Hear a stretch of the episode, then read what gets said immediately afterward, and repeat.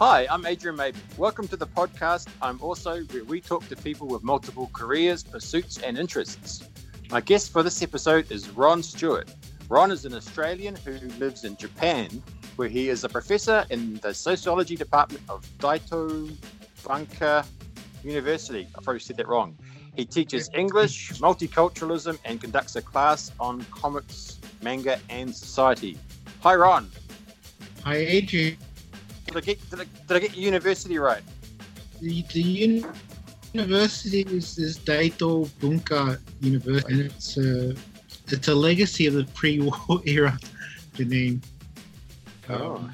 It's like Japan had Asian co-prosperity sphere, and that was called Daito A. So this is called Daito Bunka, and it was actually a university made to train bureaucrats to govern the colonies in China. And so it's not called Daito A, it's called Daito Bunka, Great Asia Culture University. And so it used to be a national university, but after the war, it got cut off and it's become private. But it's still quite big and it still has Chinese as a tradition. And it's one of the only universities in Japan that has a major in calligraphy, in brush writing calligraphy, Chinese characters. So it's kind of unusual university. Wow. And how long have you been in Japan? In Japan? I've been here 98. I'd been back and forth a few times before then, but I've been here basically the whole time since 98, so 22 years. Wow, yeah. Was it like, yeah, did you have that sort of desire to go there, or was it you just sort of turned up and went, I like it? I probably couldn't tell you the long story of this, but I actually was more interested in China. But I had a friend cancel a trip planned there, and before I could actually make the China, I made friends with a Japanese person in Australia. And I came over for his wedding, and I ended up by spent a few weeks here, and friends here showed me around. Everyone was just so friendly. I couldn't speak any Japanese. Everyone could speak a little bit of English when necessary to get me back to the train station. And I just found people really friendly. And another thing was that I love drawing cartoons and comics. And at the time when I first came here, I was actually drawing cartoons for a surfing magazine called Tracks in Australia. And another one in Hawaii called Groundswell, which I lost.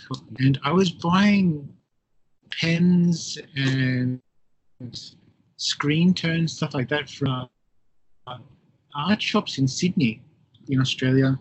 And some of that screen tone cost about $15, $20 for a single sheet. When I got here to Japan, on a trip for my friend's wedding, I went to a place called Tokyo Hands, which sells everything, and they had screen tens and tens of sheets of the stuff and all different designs, and they only cost about $3 a sheet, and I was like in drawing heaven, and I thought, I want to come back, I want to stay longer here.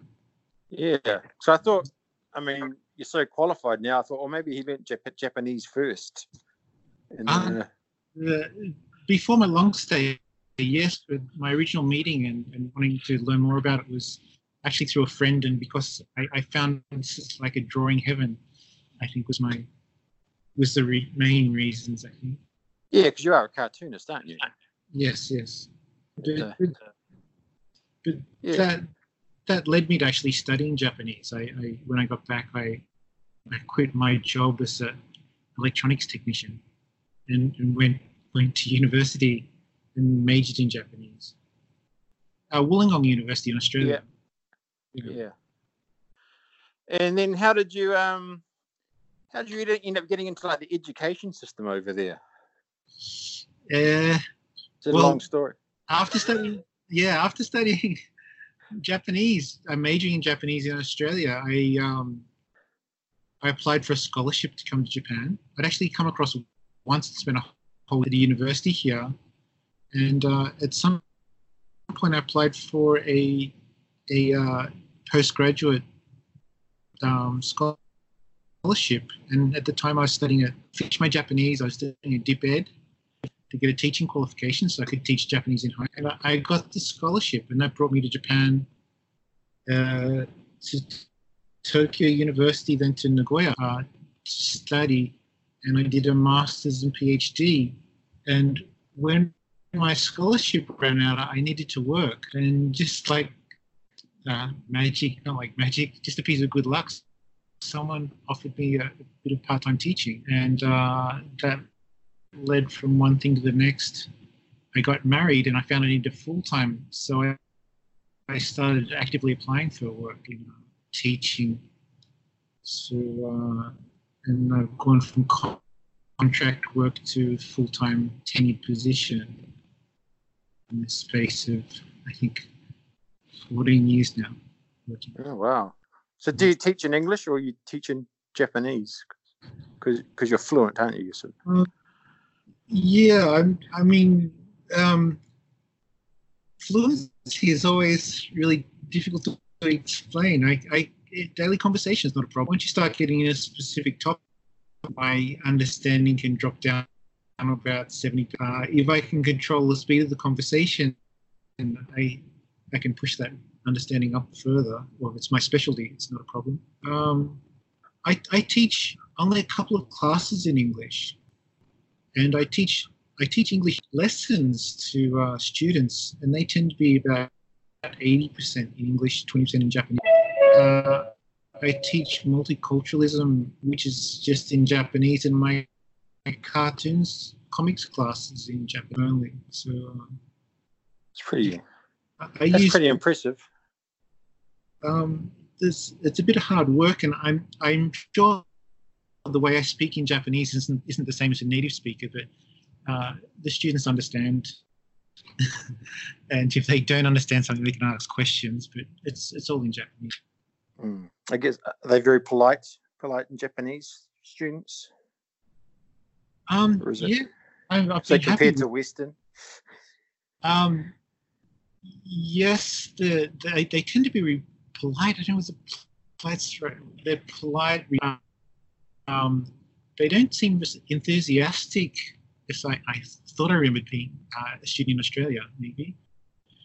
You've really got to drag questions out of them. It's hard to get them to actively ask questions.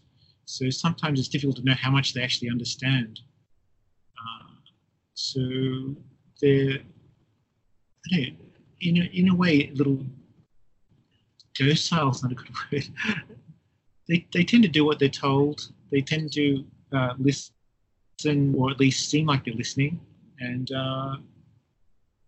yeah, it's active and lots of debates going on, stuff like that as you'd have in a university Anglophone country, I think. Yeah.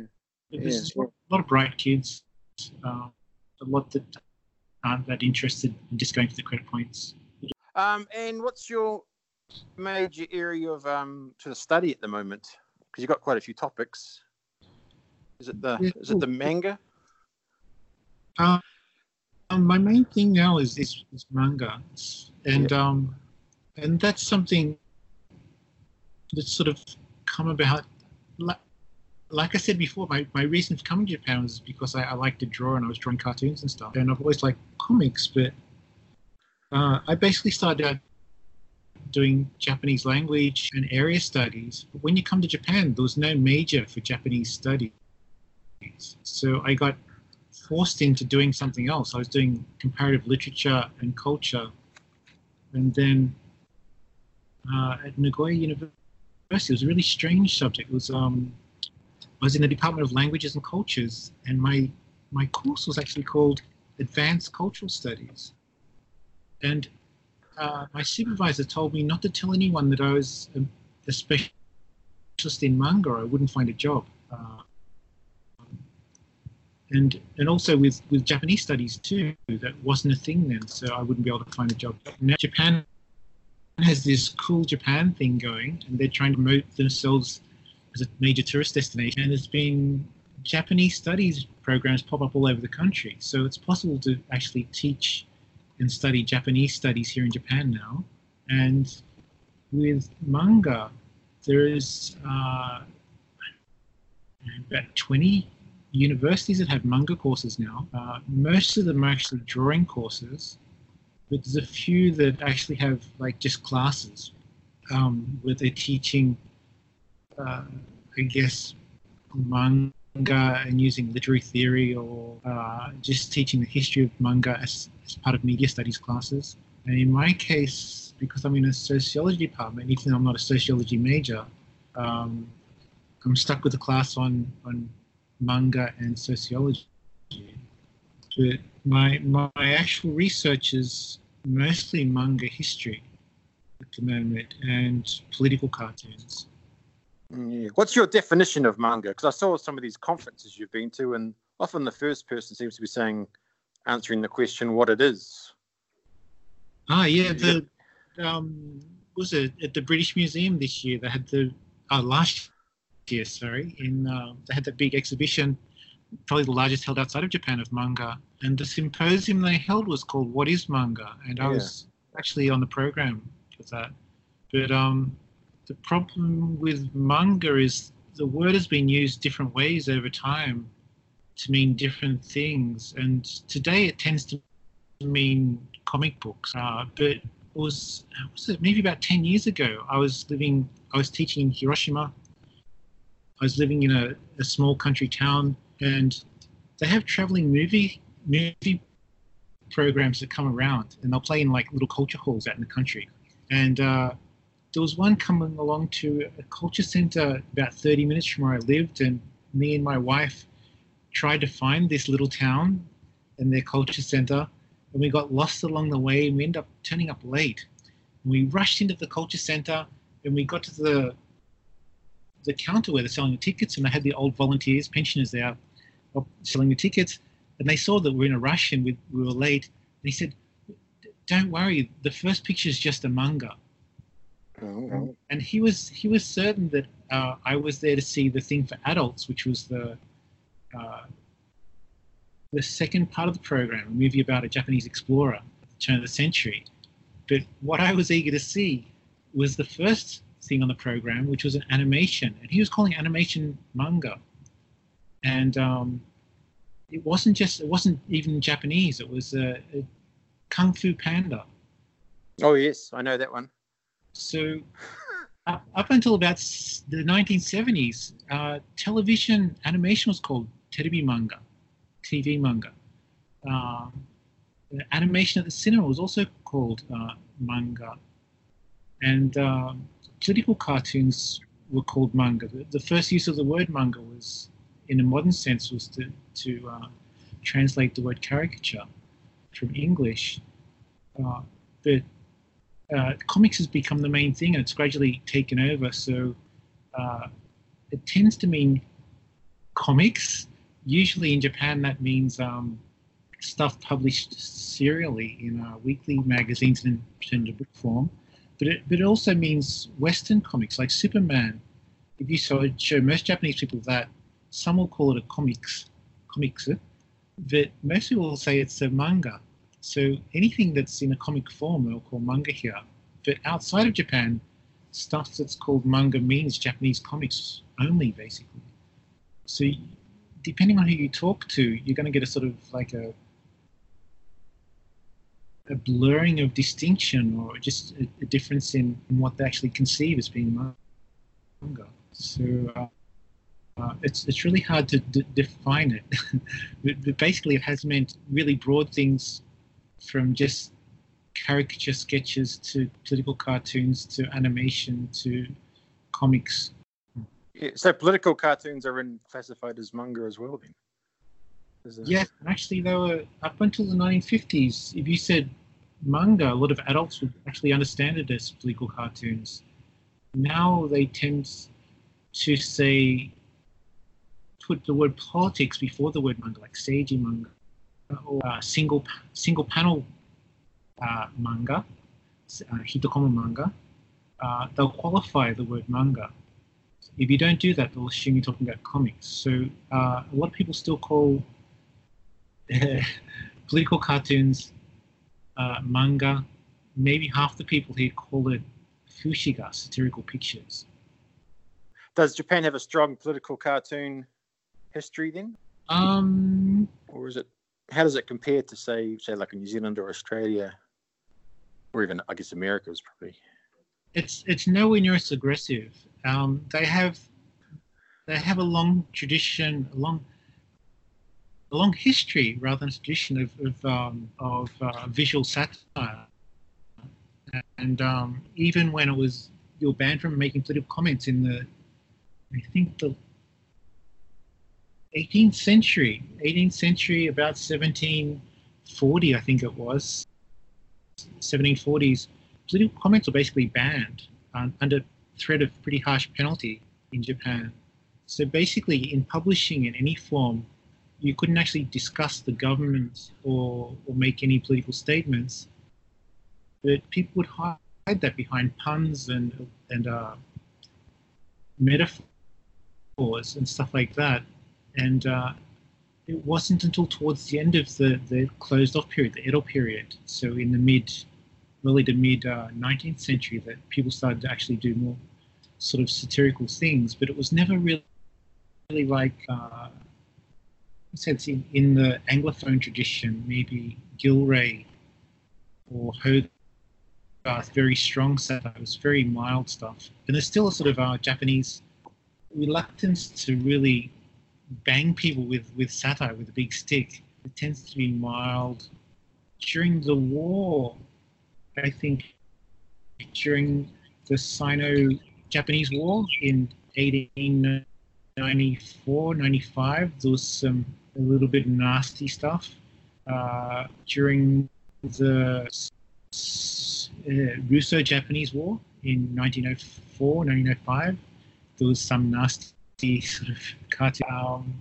And then again in World War II, there was some pretty savage sort of stuff aimed at Winston Churchill, Roosevelt, Chiang Kai-shek.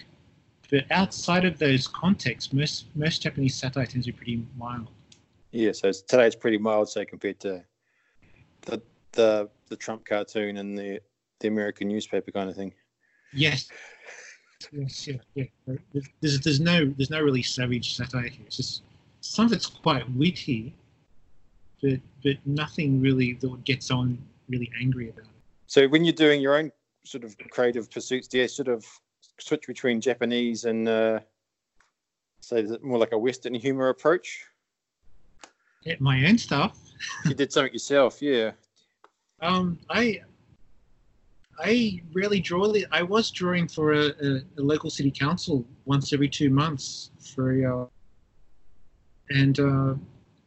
I was drawing for a Japanese audience, so I had to make sort of it understood in Japanese. So I don't necessarily think I was doing anything particularly Japanese apart from making the language that I was doing the cartoon and the captioning in Japanese.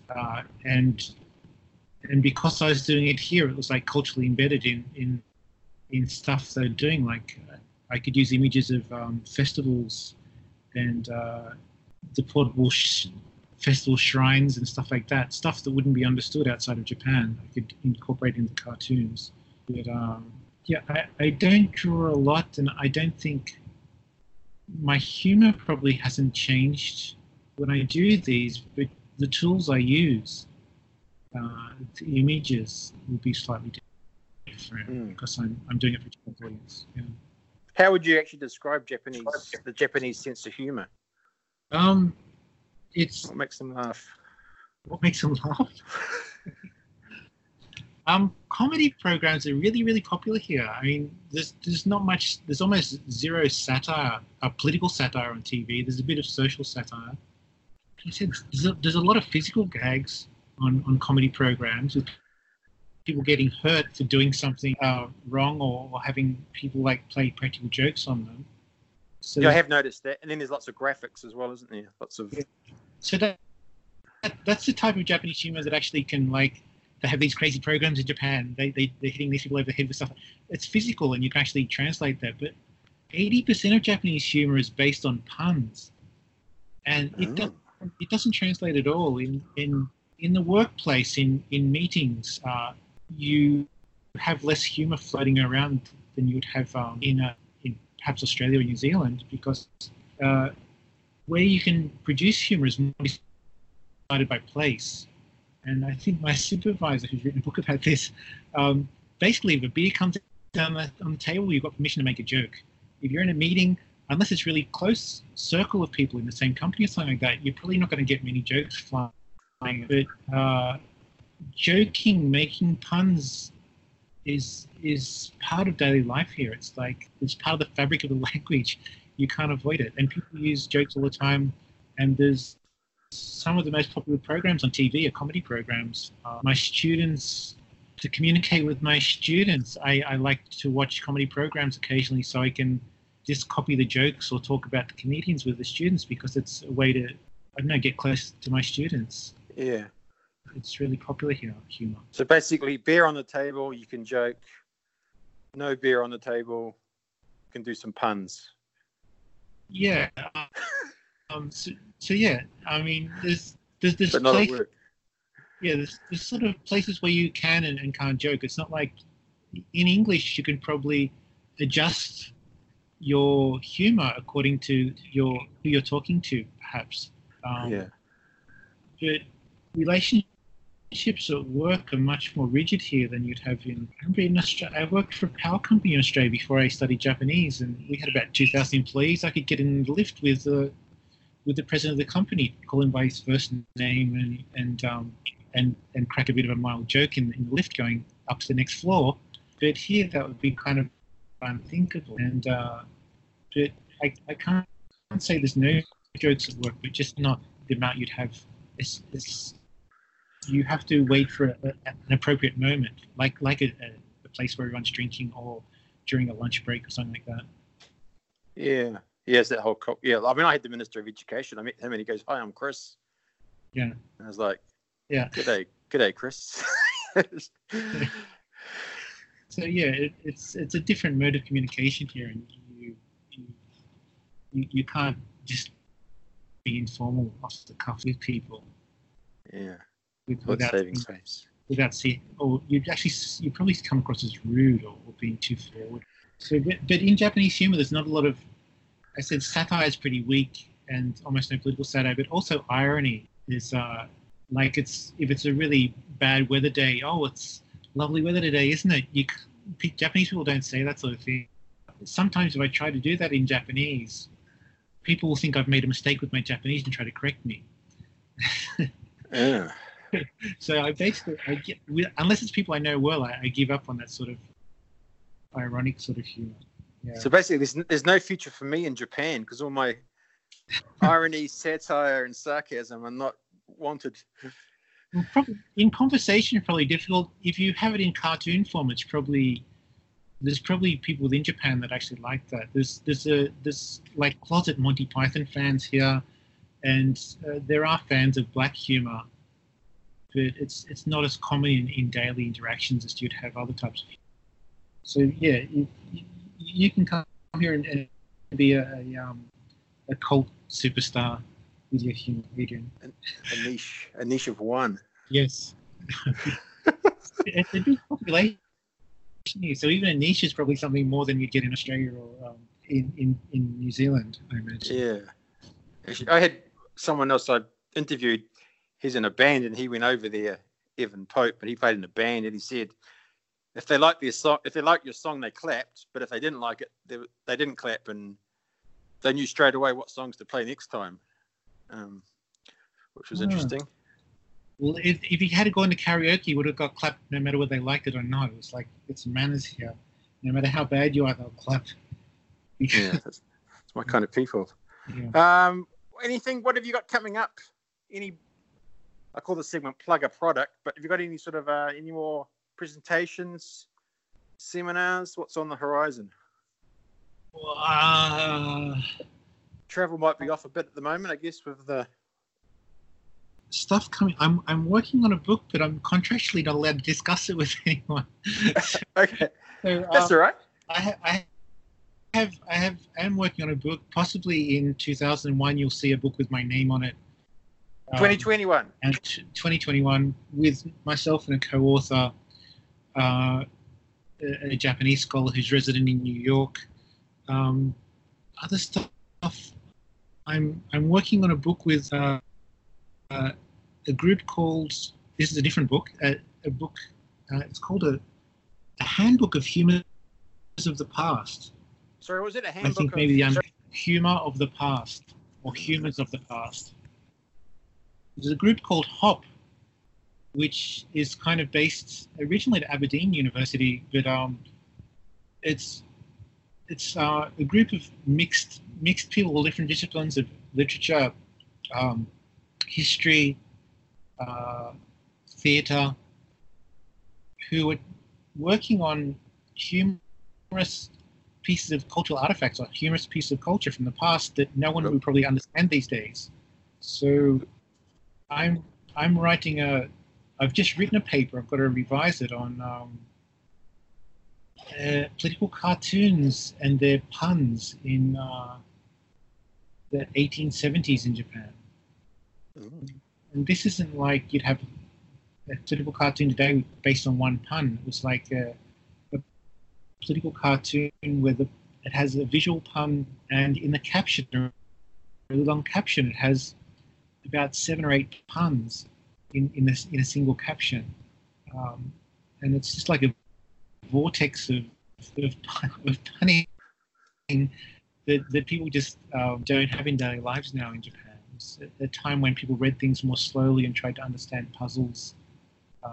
You weren't getting your cartoons every day. It was like once a week you'd buy a magazine and look at it with friends and read this until you got all the puns in it. So, yeah. So that's what I'm doing, and that's quite busy. And finally, for the for the novice of manga, what's some recommended reading? Well, viewing. You got a couple of winners. Yeah. I do a lot of my reading in Japanese, but stuff that I is available in English. I would recommend a book that's just come out by Yoshiharu Tsuge, and it's actually an old one, but it's been translated. It's just come out in the last couple of weeks, I think. Translated by a guy called Ryan Holmberg, and the title's called "Man with Without Talent." Man Without Talent, Ryan Holmberg. Ryan Holmberg is the translator. Yeah. And that's quite good. It's probably not what most people would expect from Japanese manga. Something else which has been out for a while, but I really like, is Bakuman, B-A-K-U-M-A-N, Bakuman. And it's by a writer and a Japanese cartoon artist, so Oba and Obata. And it's about two junior high school students who aim at becoming professional comics writers. And why it's interesting is not only because the cartoons are really well drawn in the comic, but it gives you an inside look at how things work in the manga publishing industry, how they decide what goes in magazines, how they use reader feedback, and the process of actually making a cartoon, comics. It's really interesting. And another one, I'll give you a third one, and I hope they translate this. It's called Metamorphose no Engawa, which just means maybe a metamorphosis on the balcony, metamorphosis on the veranda. And it's about an elderly lady, retired lady, and a young girl from a bookstore who become friends over a thing called BL manga, which is boys love manga. So, and I don't know whether you know what that is, but it's like, it's sort of comics about male homosexual relationships that are read by females mostly. So there's no torrid sex scenes and stuff like that, but it's just sort of like a light romantic or occasionally light pornographic stuff. in them, and they make up about 14% of the comics market here. And while I don't read that sort of stuff, I really should know as an expert more about them. And this metamorphosis on the balcony is a good way into that, because it's just these two women with different age groups making a friendship about through the reading material there. And it's actually been quite well received. It's interesting. Oh, wow. Maybe you can send me the... Have you got links for those?